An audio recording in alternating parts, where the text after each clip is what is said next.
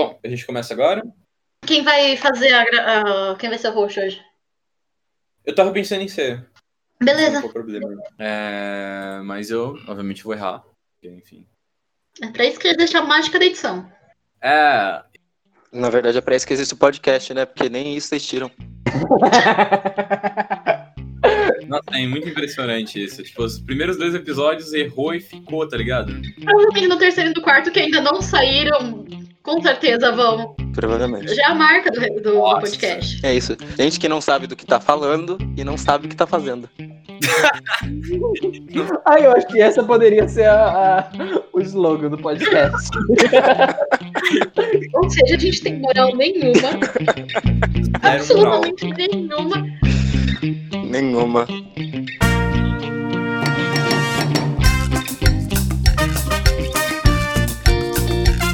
E aí, achistas do meu Brasil, sejam muito bem-vindos. Eu sou o Rio.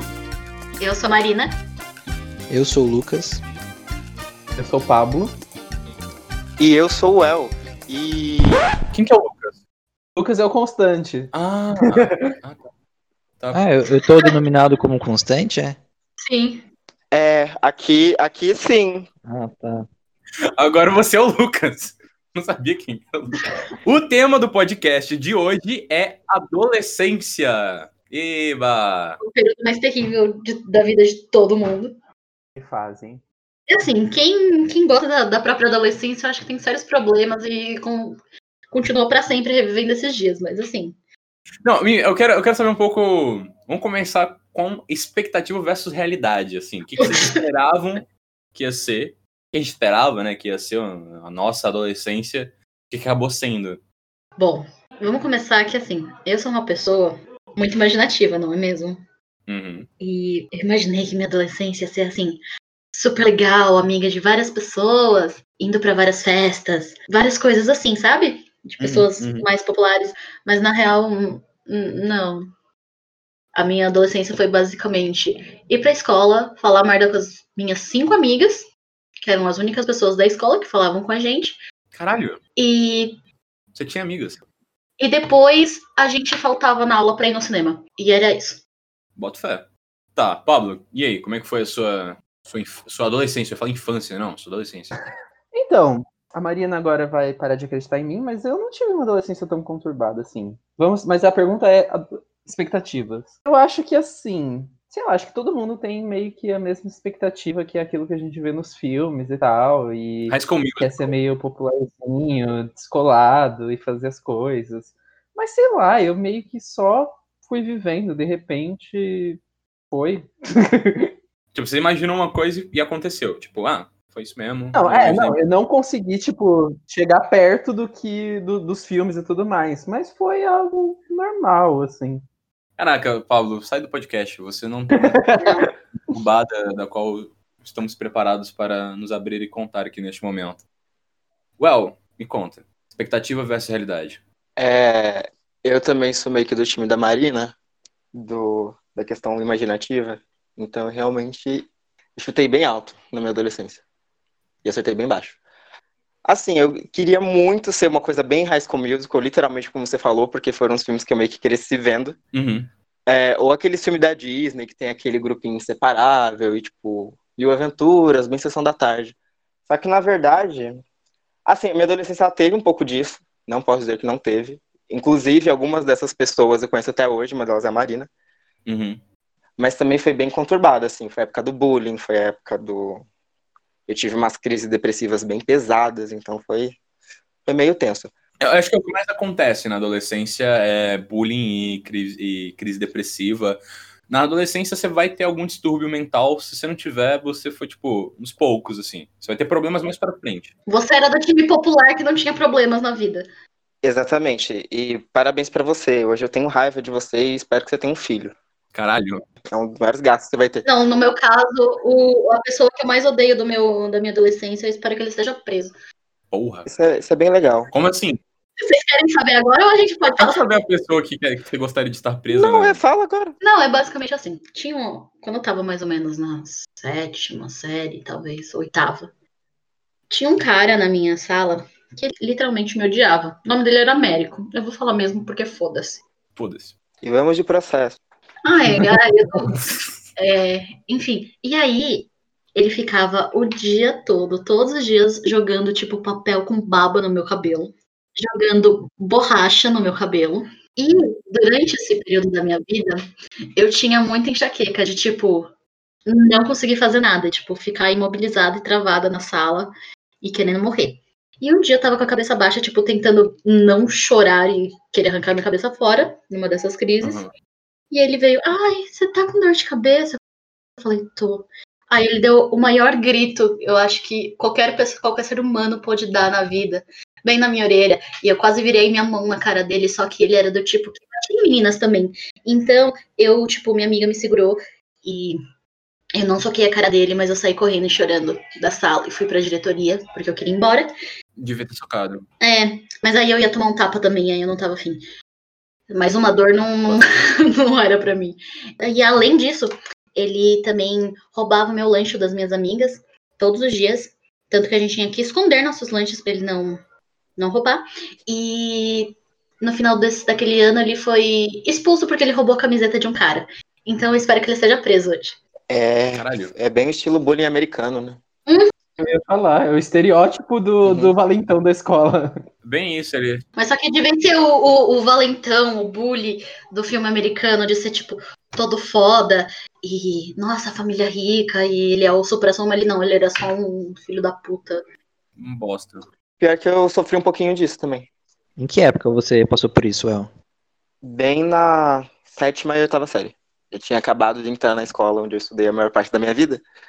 E aí era isso, eu era o, o esquisito e tipo, ah, vamos lá com ele, porque ele é diferente. Uhum. Não, e o Constante ainda não falou quais eram as expectativas e realidades dele também, né? É, Nos conte, Constante. Expectativa versus realidade. Como foi, amigo? pra falar a verdade, eu nunca tive tipo, essas expectativas de adolescente e tal, high school musical, de, Já tava lá embaixo, então. de querer, de achar que ia entrar no ensino médio e você ia ter armário na escola, saca? Essas coisas. Nossa, essa é a ilusão do jovem brasileiro, né? Eu queria muito, porque meus livros eram muito pesados. E aí, tipo, é, pra mim foi muito ok, assim, eu não tive muitos dilemas. Eu, a única, a única expectativa que eu tive na adolescência, é, na época da escola, era que eu queria muito formar uma banda, uma banda com as pessoas da escola. Uhum. E, e, Uhum. e sei lá, por algum motivo isso não aconteceu. Ah, eu tive banda. Eu tive banda. Eu também tive. É, então, é, é é que teve um, um, um pequeno problema, assim. A banda do Wellington é, recrutou todas as pessoas que tinham al- al- algum tipo de talento na escola. Então, tipo assim, eles eram tipo um titãs, assim, tinha 40 pessoas na banda. Caralho. Aí não sobrou muita gente, Pior entendeu? que éramos mesmo. Éramos mesmo. Mas aí, mas aí era, mas aí basicamente é isso, porque também, tipo assim, eu, eu namorei minha adolescência inteira. Então, O erro, meu pai. Eu também. Eu tive uma certa, uma certa segurança emocional, assim, durante a minha adolescência inteira. Então foi tudo muito tranquilo. Ah, então o namoro te botou aquela base e falou, ok, sem crises, por enquanto. É, tipo, quan- enquanto eu tava com os amigos da escola, era ok. Quando eu não estava, eu tava com ela e também tava tudo muito ok. E também foi um namoro que, que eu não tinha atrito nenhum, assim, foi, era tudo muito zen. Então, foi tudo muito Nossa. zen, tanto questão É familiar, isso. quanto amigos, quanto é, minha- meu namoro, é, quanto tudo, tudo foi muito ok. Tá. Agora, me veio uma coisa na cabeça, uma pergunta na cabeça. Que quando. Como que a gente considera que a adolescência começou? Tipo, que idade, assim? Começou 12, 13 anos? Isso é Ah, adolescência? eu acho que a partir dos 13 é ok. Porque eu acho que 12 ainda é muito criança, né? Eu não sei hoje. Eu também acho. É, o que eu conto é, tipo, todos os números que tem teen no final em inglês. Então, a partir do 13 até os 19. É muito bilíngue. Ah, é, né? Pera, o quê? Sabe, todos os números que tem o final teen em inglês? Aham. Então, eu considero isso adolescência. Tipo, dos 13 aos 19. Ah, Eu acho que fica mais fácil de pensar, faz talvez. sentido isso. Né? Não sei. Nunca parei pra pensar nisso. Eu acho que pra mim foi a partir do primeiro ano do ensino médio. Ó, já é bem mais tarde. Não, é. Aí é. mais tarde. Porque, tipo assim, eu sempre tive liberdade, tipo assim, dos meus pais pra sair e tal, até mesmo antes disso. Só que eu não me interessava muito. Mas eu acho que as próprias relações na escola, cursos e afins, meio que ajudou a eu me desprender um pouco desse lance familiar e começar a sair mais e viver mais, tipo assim, tipos de coisas diferentes que eu já estava acostumado. Então eu diria que a partir do primeiro ano do ensino médio foi quando eu realmente comecei a viver algum tipo de adolescência, assim, que eu comecei a ter experiências diversas. Bom, se a gente for comparar experiências de adolescência, eu posso falar que eu tô numa adolescência eterna, porque metade do que espera de um adolescente eu nunca fiz, né? Então, eu acho que é uma questão mais diferente isso. A, adolescência, ela deu uma entardecida, assim. A gente termina a adolescência mais tarde hoje em dia do que terminava antigamente. É, agora, me vem uma outra coisa na cabeça. O que que define? O que que definiria o fim da adolescência? Se ela começa, tipo, lá pelos 13 anos, qual a idade que ela termina, sabe? Acho que 18, 19, depende. É porque, por exemplo, você pode falar que é quando você começa a, tipo, ter seu emprego. Mas eu, por exemplo, eu tive meu primeiro emprego aos 14. Ou você pode, tipo, falar que é quando você entra na faculdade. Mas e a galera que não entra na faculdade, sabe? Eu acho que é muito É muito bizarro você colocar uma, um marco assim pra quando acaba, porque cada experiência de cada um é bem diferente, né? Na minha cabeça, realmente trabalhar, quando você entra no trabalho, você ganha uma, uma certa maturidade. Acho que não, não é a faculdade que vai. Talvez um pouco, mas não acho que seja a faculdade que vai te dar uma maturidade mesmo, assim. A minha turma da faculdade é da prova viva que isso é a mais pura mentira, porque você, basicamente a faculdade é uma extensão do colegial. Ah, isso, isso é uma coisa que eu tinha, sei lá, durante a minha adolescência eu fiquei pensando, eu era muito aquele, não, vou estudar pra caramba, vou passar na USP. Eu era, tipo, vestibulando na, na adolescência também, então, né? Eu era ainda indecisa na adolescência, eu já quis fazer tanta coisa. Nossa, bizarro quando eu paro pra pensar. Pra mim, muito essa coisa de idade legal já era uma coisa assim, se você é visto pra justiça como um adulto, então a adolescência tinha ficado automaticamente de lado pra mim. E também o que me marcou, eu não digo pra todo mundo, mas o que me marcou pra me considerar um adulto foi que meu primeiro emprego foi com 18 anos. Então, eu literalmente eu tive que correr atrás de documento, exército, Uhum. é, coisas do trabalho, é tipo, vai aqui, entrega documento, não sei o quê, tem, tem chefe, tem cobrança, tudo com 18 anos. Então, pra mim, eu considero que a minha adolescência foi literalmente dos 13 aos 17. É, tem, tem um exército que passa, né? você passa pelo, pela, esse trampo do exército aí, que é uma bosta. Você faz carteira de trabalho, você, enfim, você tem que começar a se preocupar e já não é mais, enfim, mamãe e papai que tá ajudando ali você a fazer, você que faz esses bagulho mesmo. Talvez até mais cedo que isso, mas. É, isso, isso realmente é um marco. E, cara, acho que pra mim, a minha adolescência. Eu lembro que é tipo, eu, eu tinha muitos sonhos, assim. Que eu, quando eu era criança, eu falava, caralho, a adolescência vai ser foda. High School Musical mesmo. Vou ter vários amigos, vou, tipo, vai ser incrível. Tipo, galera, sabe? Só que, quando começou mesmo, mano, eu lembro que, tipo, eu era. Eu eu sempre fui muito nerd. Tipo, nerdão, assim. E, além de ser nerd, pior de tudo, eu era extremamente emo. Eu, que não passou. E aí, era um apelido, era um apelido, a galera me chamava de emo, cara. E, tipo, eu não, tipo, eu não tinha, tipo, visualmente não era tão emo assim, sabe? Tipo, uau, emaço, assim, usava batom preto, sabe? Não, não era tão emo assim, mas a galera me chamava de, de emo mesmo. né, porque qualquer coisa que fuja do normal, entre aspas, né, já é crucificado, É. mas enfim, vamos continuar. Exatamente. É, você, você não pode chamar atenção na escola, Jamais. você tem que passar invisível. Não pode chamar atenção. Se você for um pouco diferente, você se fudeu, é só, é regra, regra básica. Mano, quando começou mesmo a adolescência, eu realmente consigo resumir a minha adolescência em Paramore, literalmente ali, ouvindo Paramore. A adolescência todinha começou ali, Crepúsculo, pá. Sim. Era que o quê? Restart na época? Não sei, mano. Não, não lembro direito, mas Nossa. era essa vibe, assim. Nossa, assim, eu era muito dessa vibe também. Nossa. Só que o meu ainda era pior porque eu era nerd que se dava bem na, na- nas matérias. Tipo, eu ia realmente muito bem. E eu era aquela pessoa obcecada por livros. E então, tipo, quando eu não tava tendo nada na aula, eu ia ficava lá lendo. Aí no intervalo eu ficava lendo. É, geralmente essas, essas pessoas, elas são mais perseguidas mesmo. Eu era do time que eu já era rotulado de emo. E era engraçado porque eu não consumia nada desse conteúdo, mas, tipo, pelo fato de eu me vestir completamente de preto, a galera já, já colocava um selinho ali. E eu tentava ser invisível, eu tentava com força ser invisível, mas não, não, não, não passava não, não dava certo. É que na minha escola, até o segundo ano, tinha uniforme. Então, não tinha muito como burlar, né? Tipo, se vestir de preto e ter qualquer identidade. Mas. Uhum. Eu lembro de uma história engraçada que envolve Wellington. Que a gente. Eita, vamos de posição. Tipo assim, a gente, a gente tinha, tipo, duas fileiras, tecnicamente, entre amigos na escola. Não lembro agora se era no primeiro ou no segundo ano do ensino médio. E aí a gente andava sempre junto, a gente sentava sempre próximo e tal. Então era assim, era duas fileiras da janela pra esquerda era nossa, o que o diferenciava do resto da sala. E eu lembro de um dia que tava todo mundo de preto. Todo mundo com camiseta de banda, ou com blusa, jaqueta de couro e tal. All Star. Tipo, a gente se destacava na sala, assim. E tava todo mundo de preto. E aí, aqueles valentões do. Tipo, que, é, que fica no fundão da sala, chegou até a zoar a gente, perguntando se tinha alguém de luto, se algum amigo nosso tinha morrido, porque tava todo mundo de preto. Você lembra disso, Wellington? Eu lembro. E era muito engraçado porque a gente não. Sexta-feira não era dia de usar preto.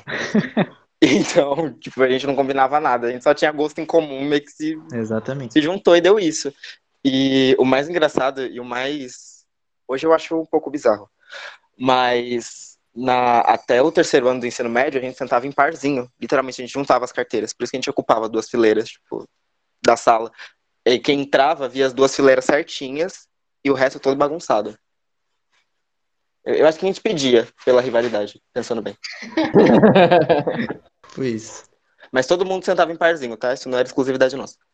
Gente só deixava as fileiras arrumadas mesmo. Eu acho que quando a gente percebe que a adolescência está acabando, eu acho que é meio do que o Wellington falou, assim, entra muito uma questão de responsabilidade. É, eu, eu sinto que eu tô começando a sair da adolescência. Porque eu me sinto ainda muito com aquele espírito adolescente de querer fazer coisas, de querer sair, de querer viajar, de, sabe? Eu sinto que eu ainda, tipo assim, que talvez eu não tenha explodido na, quando eu devesse ter explodido. E que agora eu eu ainda queira, mas tem aquela certa responsabilidade, tipo, tá, ok. não- tipo assim, não posso fazer X coisa agora, porque é uma questão meio qua- quase até de moral, assim, tipo, ó, putz, tô meio velho pra isso. Nossa, assim, isso é muito real. Mas é porque também o que a gente tem que pensar é que muito a adolescência acaba, mas a juventude não. Tipo, a juventude ela é um pouco mais nossa, total. Tem, um- tem uma, tem uma outra fase, né? Tipo, não é só adolescência. A gente tem a famosa fase que eu acredito que a gente tá vivendo agora, é o jovem adulto, né? Você não é adulto e nem jovem. Você é um jovem adulto. É aquela fase entre as duas coisas, onde você tipo, não tomou todas as suas responsabilidades ainda, mas você também não é um completamente responsável. Você sabe, geralmente, a maior parte das vezes, você sabe o que você tá fazendo, e aí você já, enfim, toma mais no cu. É, Tem que literalmente. lidar com as suas próprias escolhas e fazer as suas próprias escolhas, o que é pior ainda. Sim. Entendeu? Quando você, quando você é adolescente, você quer fazer suas próprias escolhas, seus pais não Uhum. deixam. Quando você pode fazer as suas escolhas, Você não quer fazer. É terrível. Você quer que alguém tome pra elas. e agora fica, né? Tipo, o que eu vou fazer vai ficar, entendeu? Ai, isso é péssimo. Parece que é muito definitivo e, tipo, nossa, dá muita angústia. Não é, gente. Não, e outra coisa que eu acho bizarríssima na adolescência é tipo, você pedir pra um jovem de 16 a 17 anos pra, tipo, oi, olha aqui, escolhe qual vai ser o seu futuro para sempre. Uhum. Escolha qual vai ser a sua profissão pra sempre. E não tem um filho da puta pra falar assim, mas você pode mudar.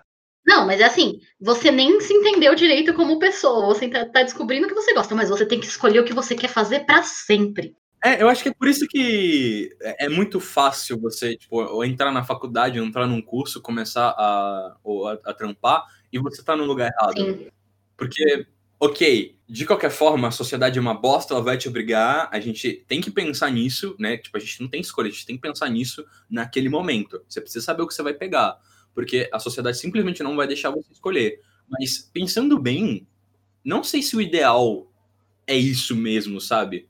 Você definir definitivamente o que você vai fazer agora, sabe? Tipo, e não poder mudar, porque rola muito, rola muito uma insegurança do tipo, caralho, será que eu sou bom no que eu Sim. tô fazendo? Será que eu vou conseguir? Na real, isso vem depois ainda. A primeira preocupação é passar no vestibular para aquilo que você botou na sua cabeça que é. E que você nem sabe aquilo que você gosta, né? Mas todo mundo te falou, não, você tem que escolher alguma coisa. Como assim você não sabe o que você quer fazer? Eu ia falar que eu acho que as pessoas têm uma ideia meio distorcida do que é do que, que é sucesso, Uhum. sabe? Você ouvir seus pais, tipo, sua tia, seus primos falando pra você fazer tal coisa, fazer aquilo, aquilo outro, pra você ser alguém de sucesso, sabe? Que, que sei.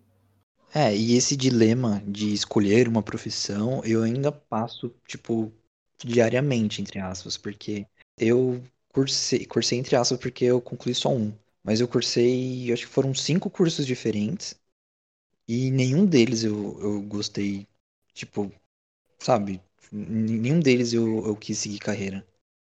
O que talvez pode, deva ter sido um erro, porque aquilo que você estuda é só uma base daquilo que você vai fazer tipo, da forma como você vai atuar.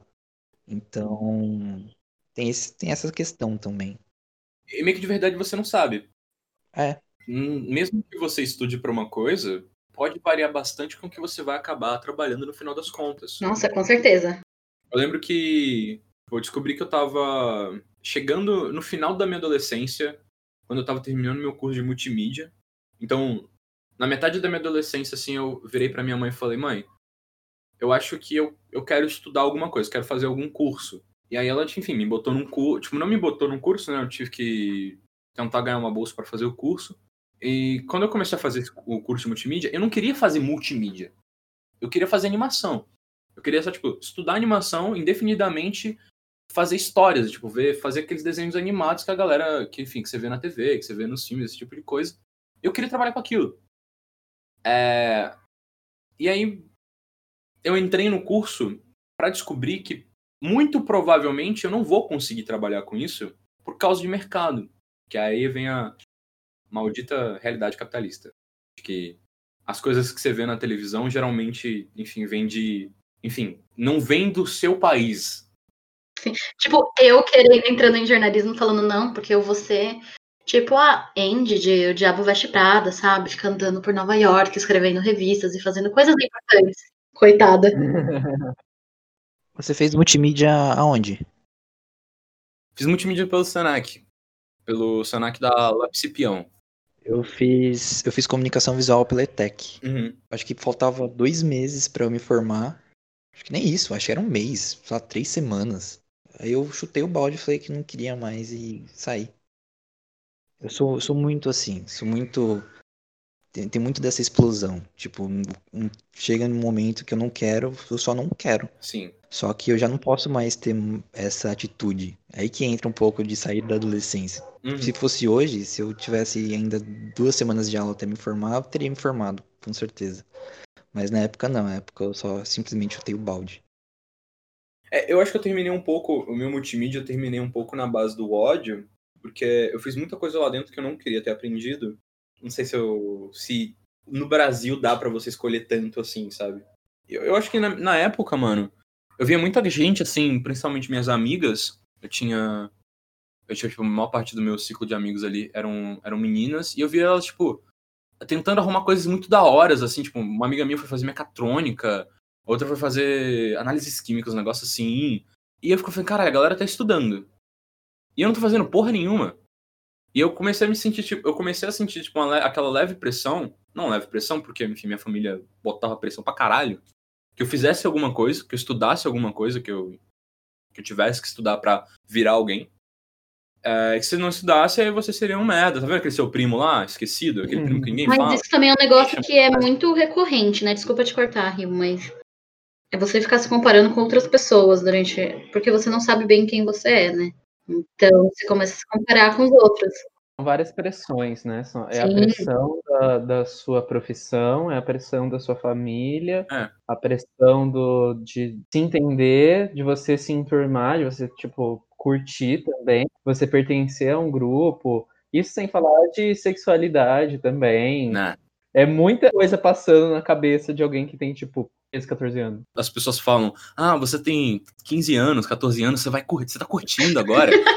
não tá não, porra. você não tá curtindo porra nenhuma, tá ligado? Porque, assim, eu não sei se eu, sou, eu fui uma criança meio demente, mas depois que eu cresci, eu parei pra pensar que eu não sabia interagir com seres humanos. Tipo, eram umas amizades esquisitas, eram umas conversas estranhas que eu não sabia como interagir com um ser humano. Então, a minha adolescência foi aprender a interagir com o ser humano, estudar que nem um arrombado para passar naquela prova de, de física que eu odiava, ou matemática, que seja. E eu não tô curtindo porra nenhuma, porque. Sei, sei lá. Porque você tá se descobrindo quem você é. Então, por isso você não tá curtindo. Você tem que descobrir qual é o seu lugar no mundo, seus gostos. Ou aquela, aquela famosa frase: Mas esses são os melhores anos da sua vida, aproveita. Tipo, Eu, eu gostaria de aproveitar se eu não tivesse tão preocupada com todas as outras milhões de coisas que estão na minha cabeça. é, Isso é, é muito ruim, porque quando você escuta isso, você pensa, caralho, esses são os melhores anos da minha vida, o que, que vem depois? Então, cara, eu entrei no curso de multimídia e aí minha professora de animação virou pra mim. Nunca vou esquecer disso. Ela falou assim: olha, daqui pra frente é ladeira abaixo. Vai piorar muito. Eu virava pra ela e não acreditando, assim, falava: Meu. professora, não, não vai piorar. Tipo, não tem como nada ser pior do que isso. E o pior, Você tinha razão. Nossa. eu passei por uma situação parecida. Eu lembro certinho, acho que foi uma das primeiras aulas do primeiro ano do ensino médio, que a professora pediu Ah. um monte de coisa. Tipo, no primeiro dia já pediu um monte de coisa. Aí eu levantei a mão e falei, mas professora, a gente tem uma vida. A gente tem uma vida fora da escola. Aí ela, esquece, vocês tinham, acabou. É, tipo, meu Deus. é, não, exa- exatamente, entende? É muito complicado. Vamos falar as histórias mais constrangedoras que a gente passou durante a nossa adolescência? Então, é... não sei, tem tanta coisa. Tipo, é muito difícil escolher uma. Eu sou, desde criança, desde criança, é assim, antes, um pouquinho antes de começar a minha adolescência, eu desenvolvi uma, um desastre enorme, assim. É, principalmente quando eu tinha uns 13, 14 anos, assim, parecia que eu tropeçava no meu próprio pé. Parecia que eu não tinha noção de espaço, noção corporal, não tinha porra nenhuma. Isso é muito comum porque nosso pé tá crescendo, sabia? Todo mundo passa por isso. Sim, eu descobri, eu descobri isso tipo na metade do ensino médio. Eu fiquei, caralho, o problema não era eu. Aí teve vários episódios que ou eu caí na sala, ou tipo, eu tava me balançando na, na cadeira, eu caí pra trás, ou eu derrubava coisas. Teve um, teve um dia, uma vez que eu, uma menina ficou puta comigo porque sem querer eu joguei sal nela. Caralho. Nossa, era um desastre, era um desastre ambulante. Fora que, ah, você não quer chamar atenção, né? Ai, era complicado. E você, você quer ser foda. Só que você não, não tem um pingo de, de nada. E aí você olha para outras pessoas e fala, nossa, aquela pessoa é foda, eu quero ser foda também. E você não vai ser. Porque aquela pessoa também não é foda. Entendeu? Ninguém é foda. Ninguém vai ser foda ali. Você não tem maturidade pra entender isso. Pra entender que, tipo, tá todo mundo na mesma e que tá tudo certo, tipo. E você tem 13 anos, aí a turma da galera de 14 anos é tipo, eles são muito mais fodas. É tipo, a galera de 15, nossa, eles são uns fodões, assim. E não é. E aí você chega nos 15 e você fica, putz, era só isso. Se bem que tem gente que chega nos 15 anos e fala, ó, essa galera acha que eu sou brabo, eu vou dar uma de brabo mesmo, entendeu? E, e, tipo, é muito idiota porque o adolescente ele vai dar uma de brabo, ele anda no corredor, olhando pra cima, como no poço, dando aquelas risadinhas, galera, tá ligado? É muito coisa de primata pavão, tipo, pavãozinho chamando a atenção, tá ligado? Eu fui exatamente assim com 15 anos. Eu fui exatamente assim com 15 anos. Meu Deus. Depois você pergunta porque eu te rejeitei, né, Wellington? Puta merda, não dá não. Não, o que que aconteceu, Well? Você foi, como assim, rejeitado? Nossa, eu acho que eu conto essa história em todo podcast. É porque assim, eu tive uma paixão platônica pela Marina. Acho que era. Não era com 15, era com 14. Eu não sabia disso. Tipo, ultra mega platônica, assim. Completamente platônica, assim. Não tinha a menor chance de rolar. Mas aí eu peguei toda a coragem que eu não tinha tentei falar com a Marina. A Marina me deu um fora, tipo, um- um- uma cortada brusca. Ela foi brutalmente sincera. Inclusive, obrigado, Marina, por isso. De verdade. Fez, é, ajudou muito na minha formação de caráter. Não, não, não, não, não, não. não. Você defendeu falando que você ficou em choque, sim, mas você não passou esse choque. Tem que me defender. De- deixa eu contar minha versão? Pera aí, você quer me interromper? Lavação de roupa suja. Não, é que assim, eu fiquei em choque, sim. Mas eu também tava afim de outra pessoa. Então. É sempre assim. É, mas também agora que eu descobri que ele ficava pagando de, de o fodão do corredor, também não, não me arrependo, não. Na verdade, era assim. A minha autoestima, ela foi destruída, completamente destruída dos, dos 12 até os 13 anos, mais ou menos. Completamente destruída, completamente arrasada. É, eu tô construindo ela até hoje. Então, tipo, pra você ver o quanto que às vezes a adolescência pode ser um período foda pra você. Aí, quando eu tinha 15 anos, comecei a meio que ser notado na escola. Tipo, eu não sei o que aconteceu, eu não sei o que mudou, eu não fiz nada diferente, até onde eu sei. Mas aí a galera começou a me notar. E, tipo, de uma maneira positiva, não de uma maneira mais. Não pra me escorraçar. Uhum. Porque eu me senti um pouco mais aceito na escola.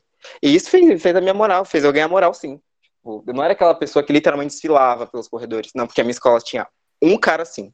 Um cara. Ele era, ele era, e ele era realmente, eu tinha admirado pela escola inteira. Ele era bem tímido, na verdade. Depois de muito tempo eu descobri que ele era gay.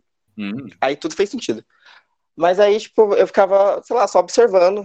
Às vezes eu desfilava mesmo, na frente de quem sabia que pagava pau pra mim, e foda-se. É isso. Mas é que também, Léo, é... até onde eu me lembro, 15 anos a gente tava no ensino médio, né? Era o primeiro ano? Sim, a gente não se conhecia ainda. Não, sim, mas eu lembro que acho que a partir do primeiro, do primeiro ano do ensino médio, é, a gente começou a participar de mais coisas da escola. Ah, Então verdade. tinha feira, tinha tipo, é, show de talento, essas coisas assim.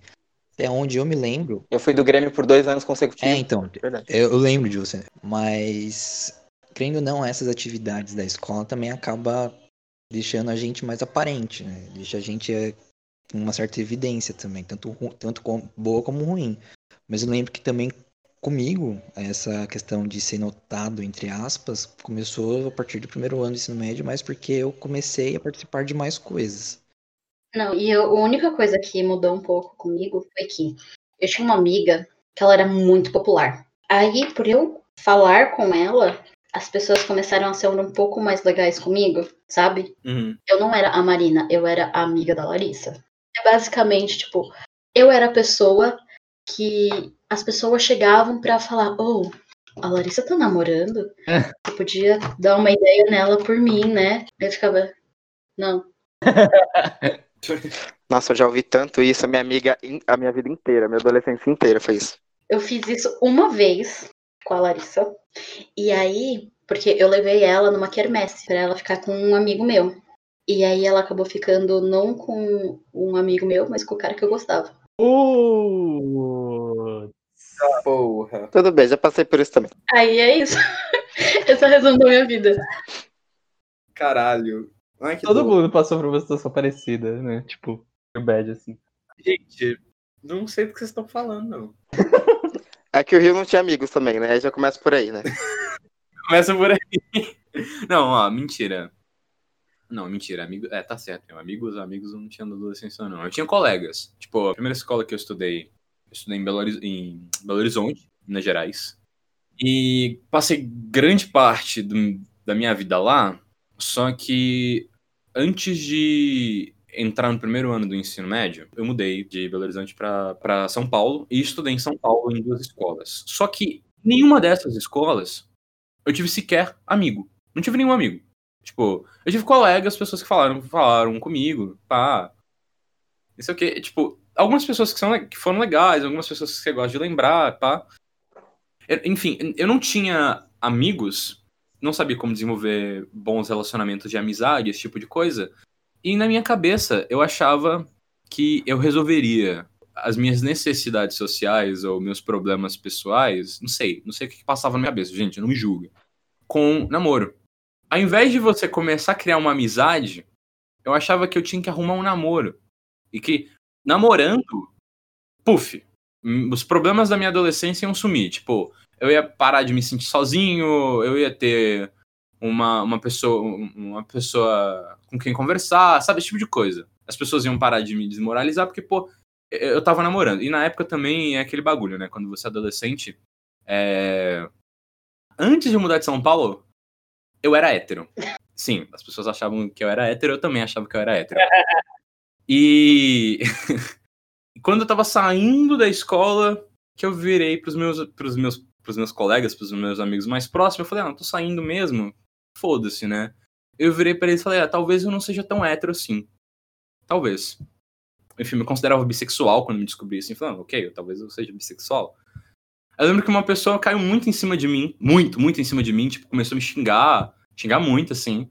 E depois, é, depois eu descobri que Esse meu amigo hoje é gay. Hoje é gay não, enfim, ele... É, mas é sempre assim.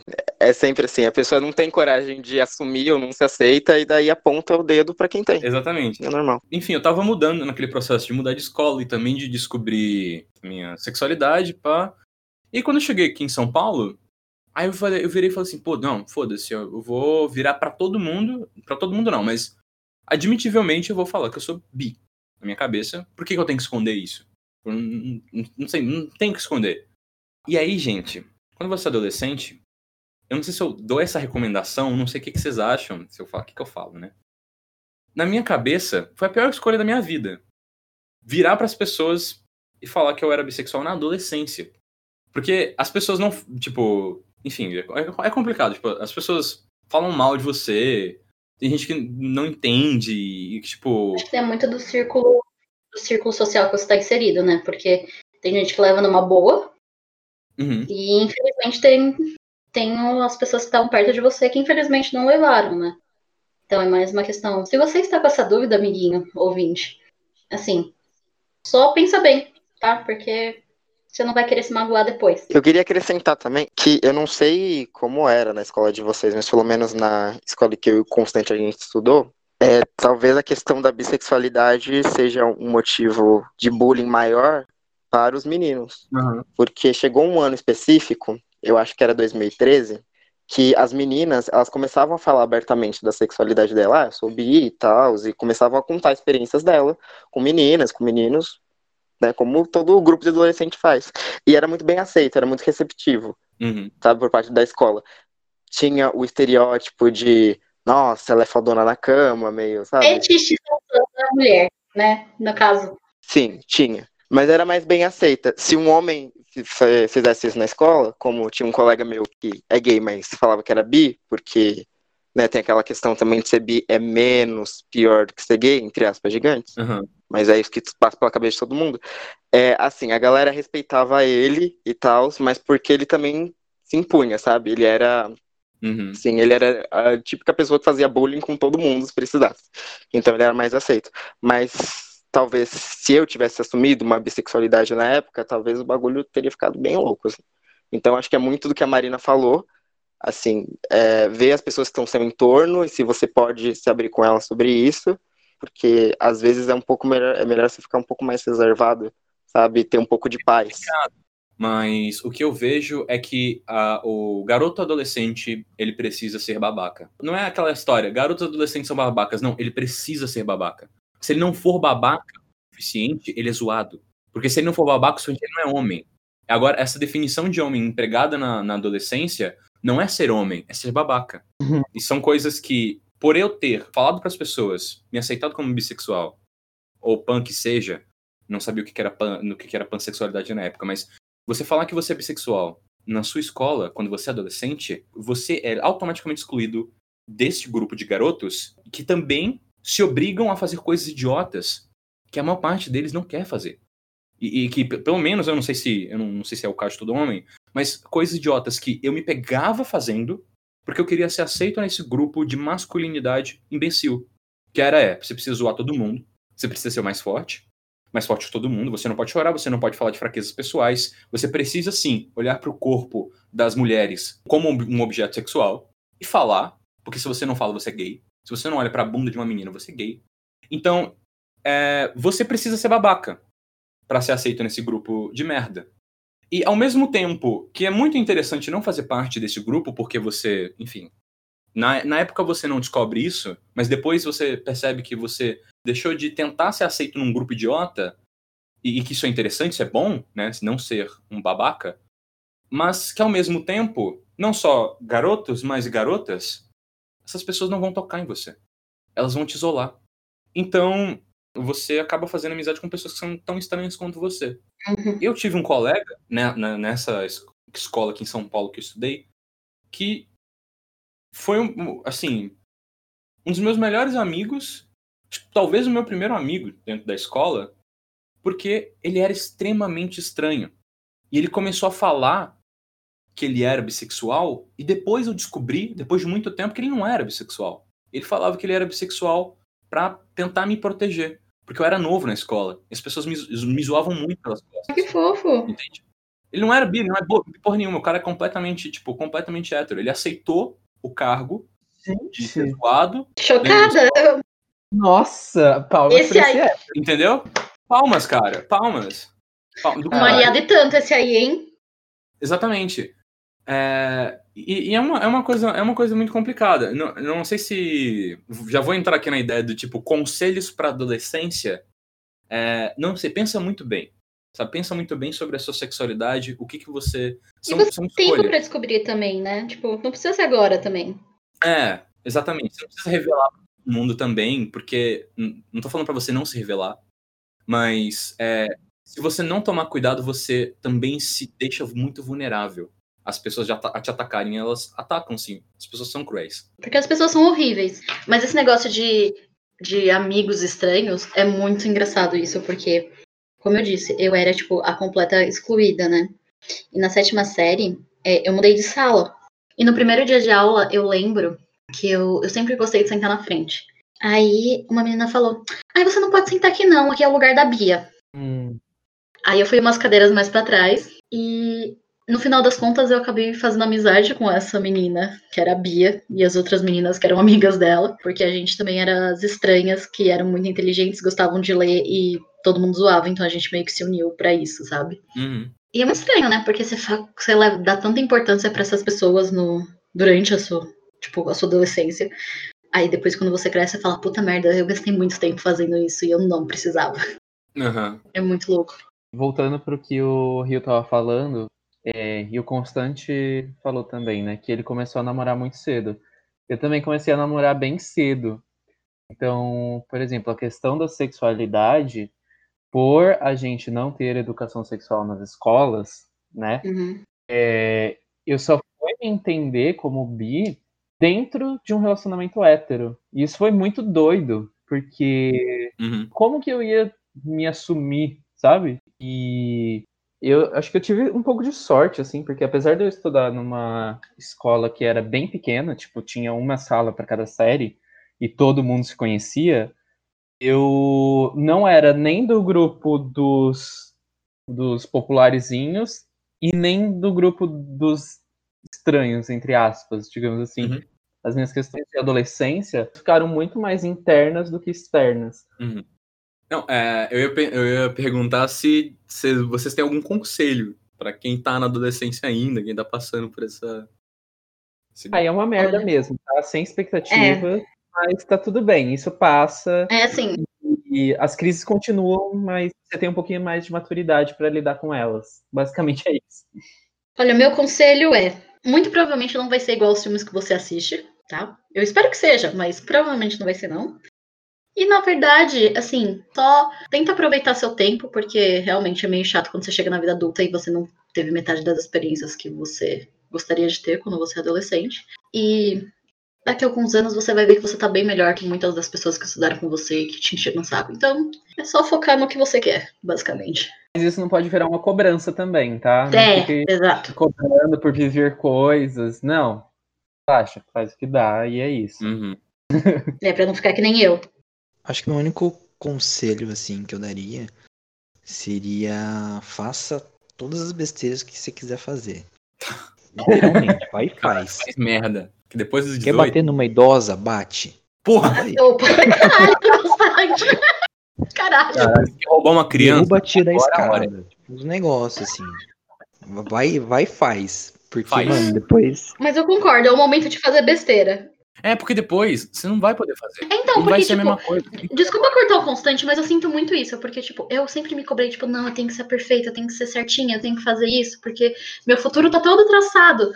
E. Essa frase, essa frase. Meu futuro tá todo traçado. Ai, meu Deus. É, então, mas não me levou a lugar nenhum, então faça as merda que você quiser. Eu lembro que uma semana antes de eu fazer 18 anos, eu entrei numa pira enorme de que, putz, eu vou fazer 18 anos, então a partir, pô, a partir do dia 3 de março eu não vou mais poder fazer mais nenhuma besteira. Pff, muito enganado eu, mas tudo bem.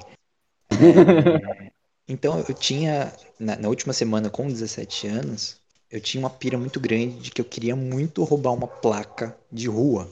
E eu acho que o Wellington lembra disso. E aí eu, eu tinha uma vontade enorme, tipo, mano, esse vai ser meu, meu último feito como adolescente. Preciso roubar uma placa de rua e colocar, tipo, estampada assim no meu quarto. Não fiz isso, mas eu ainda tenho uma vontade enorme de fazer isso. Cara, quantos anos de prisão a gente pega pra roubar uma placa de rua, será? Ah, acho que é seis meses. Eu acho que é multa só. Só- Ah, foda-se, vamos, vamos, mano. Então. É, lembrando que nós do podcast não estamos incentivando ninguém a cometer crimes. Não, não tamo. Não, jamais. Mas assim, se você Mas se quiser. quiser fazer, me chama. Exato. Seja pego, aqueles. É. Seja esperto e corra da polícia. e você riu? É, Você pode não saber quem é você agora.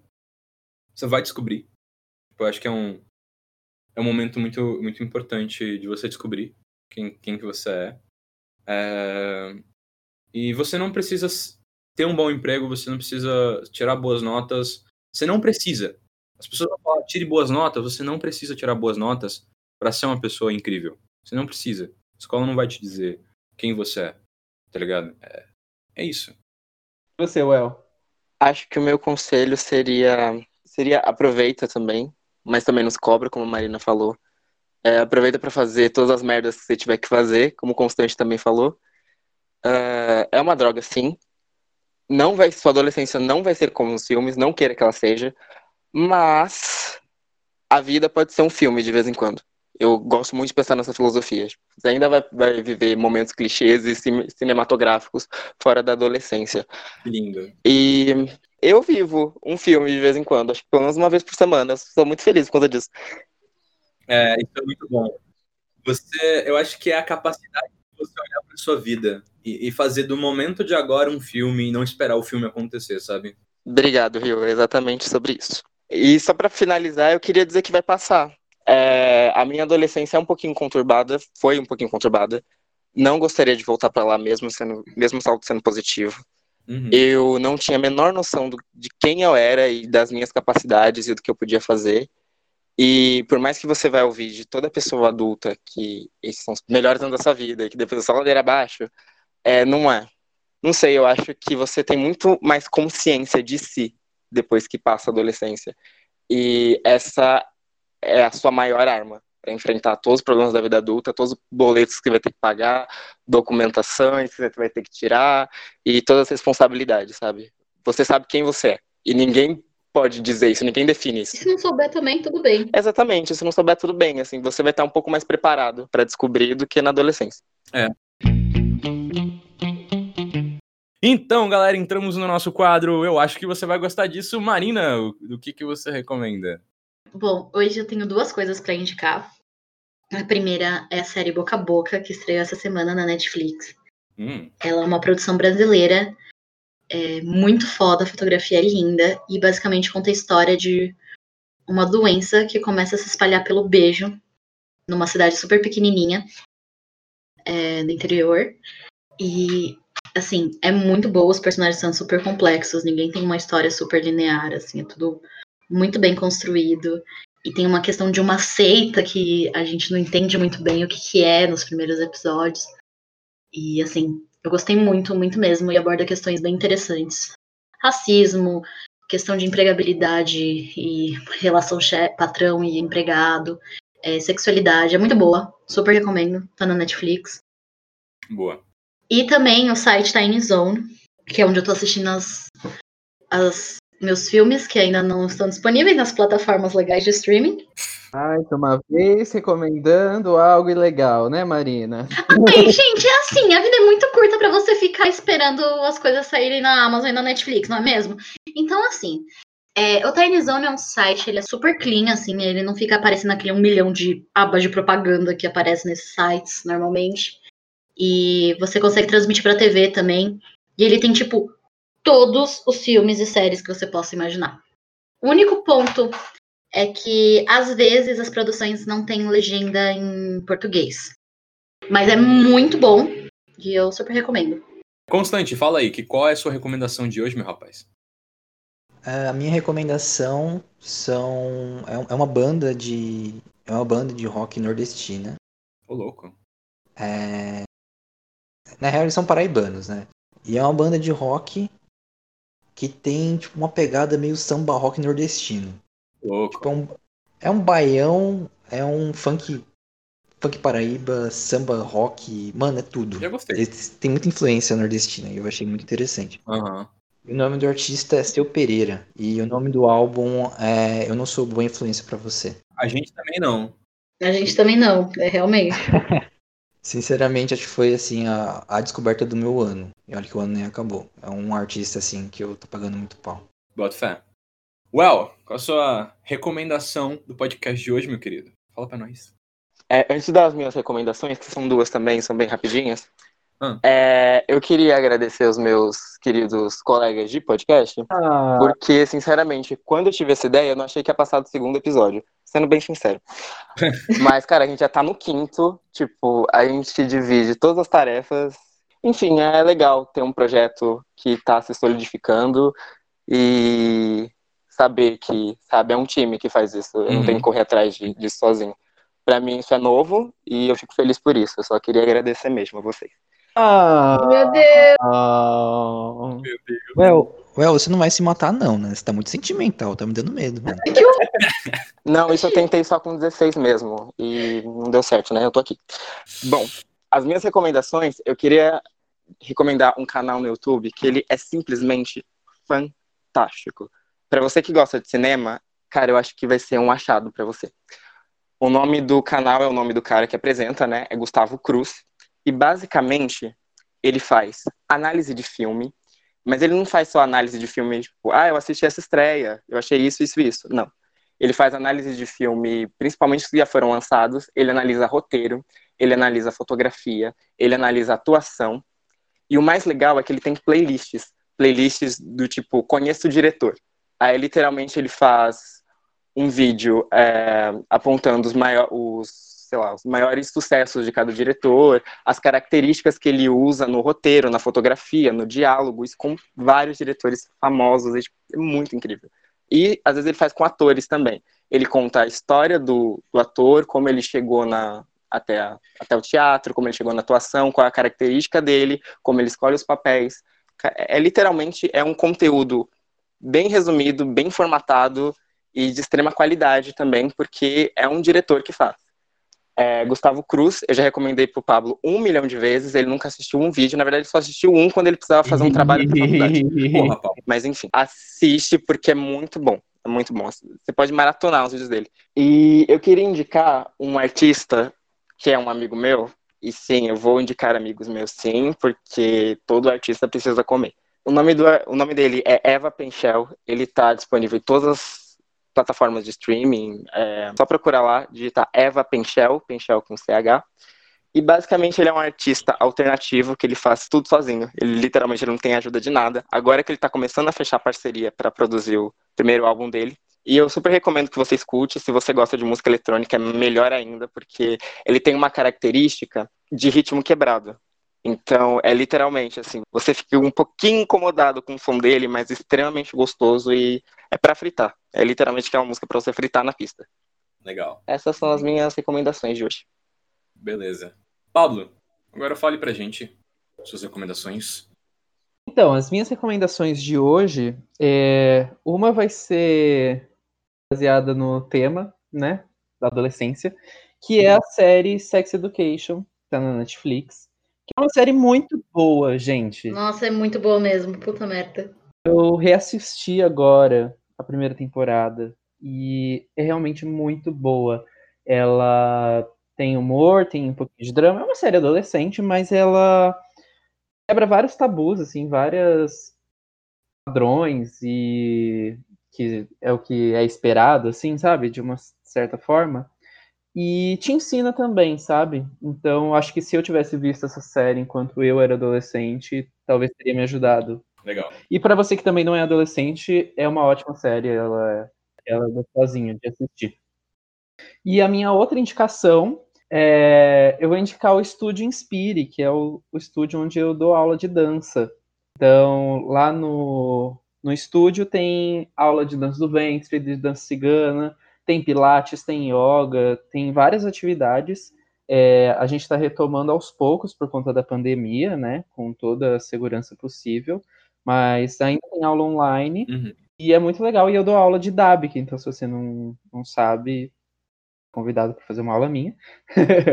e a dança, uma recomendação mais geral, a dança foi algo que me ajudou muito na época da adolescência e eu acho que todo mundo deveria fazer dança, teatro, alguma coisa assim, para se desenvolver, para você se entender um pouco, para você perder um pouco da sua timidez, é algo que realmente ajuda. Eu era uma pessoa extremamente tímida, eu não falava com ninguém. E se eu tô aqui fazendo um podcast é porque eu um dia decidi dançar e perdi essa timidez toda. Inclusive, tô esperando o senhor Pablo me ensinar a dança do ventre, sabe? Porque ele meio que prometeu. Vamos, Marina. Vai rolar, vai rolar, gente. e você, Rio, conta pra nós. Talvez não seja tão indicado para adolescentes, dependendo do adolescente que você é, a sua idade. Mas eu recomendo, vou recomendar o segundo longa-metragem do Ari Aster, que é o Midsommar. Puta filme foda. Meu Mano, é muito pai. bom. É muito bom. É. Então, no começo eu fiquei com cagaço. Juro pra você, eu fiquei com cagaço. Falei, caralho, vai dar sustinho, vai dar sustinho, vai dar sustinho. Mas, Mas- não, mano. É, é- é- ele não trabalha com jumpscare nem nada do tipo, assim. Ele é aquele terror de tensão, de drama, que você fica tipo, caralho, o que tá acontecendo? Eu literalmente fiquei apertando, porque eu tenho mania de ficar brincando com caneta, né? Enquanto eu tô assistindo coisas. assim. Uma Nossa. coisa muito idiota. Eu fiquei apertando a caneta, assim, enquanto eu assistia. Eu ficava, caralho, o que que tá acontecendo nessa merda? Não, é. Resumindo a- o rolê da história do filme, basicamente são, acho que cinco adolescentes, é, são cinco jovens que resolvem fazer a- a- uma tese de mestrado sobre as culturas de uma vila na Suécia. É um lugar muito extremamente isolado, um ritual que acontece de 90 em 90 anos. Eles resolve, resolvem para lá para estudar como que esse povo, esse- esses suecos, fazem esse, esse, esse ritual aí a cada 90 anos nesse, nesse lugar. E é óbvio que as coisas dão muito errado. E, cara, que filme foda. Assim, só pra pontuar também, a Florence Pugh tá, assim, excepcional nesse filme. Ela é perfeita. Se você não conhece a Florence Pugh, procura o trabalho dela, que ela também é muito boa atriz. Assim. E também o Ari Aster também é muito foda. O outro filme dele, Hereditário, também é, é de explodir a cabeça. Então, Uhum. Bom, todas as indicações que foram feitas aqui, juntamente com o e-mail, né, dessa palhaçada que a gente faz, estão no nosso Instagram, que é o arroba na base do achismo. É, lá você acha o link com os livros da Marina, o podcast do Rio e do Pablo, nossas redes sociais. É, tem um botãozinho lá, gente, não sei se vocês sabem, mas tem um botãozinho chamado e-mail. Aí vocês apertam lá, clica duas vezes e manda e-mail pra gente. Que é na base do achismo, arroba gmail.com. A gente quer interação de vocês. Porque senão não faz sentido a gente estar falando merda aqui. E é, sempre no dia seguinte que sai o episódio, tá um postzinho lá com as nossas indicações detalhadinhas, pra caso você não, não tenha tempo de anotar ou não esteja muito afim de abrir seu navegador. que não julgo também. Uhum, uhum. E bem, se você gostou de ouvir esse podcast, não esquece de mandar para um amigo, ajuda bastante. A gente tá começando agora. E não perca o próximo episódio em breve. Valeu, falou, até mais. Falou, galerinha! Tchau, gente. Até o próximo episódio. Falou! Marina, você não deu tchau. Eu também não ouvi. Eu não ouvi. Então, tchau, gente! Eba!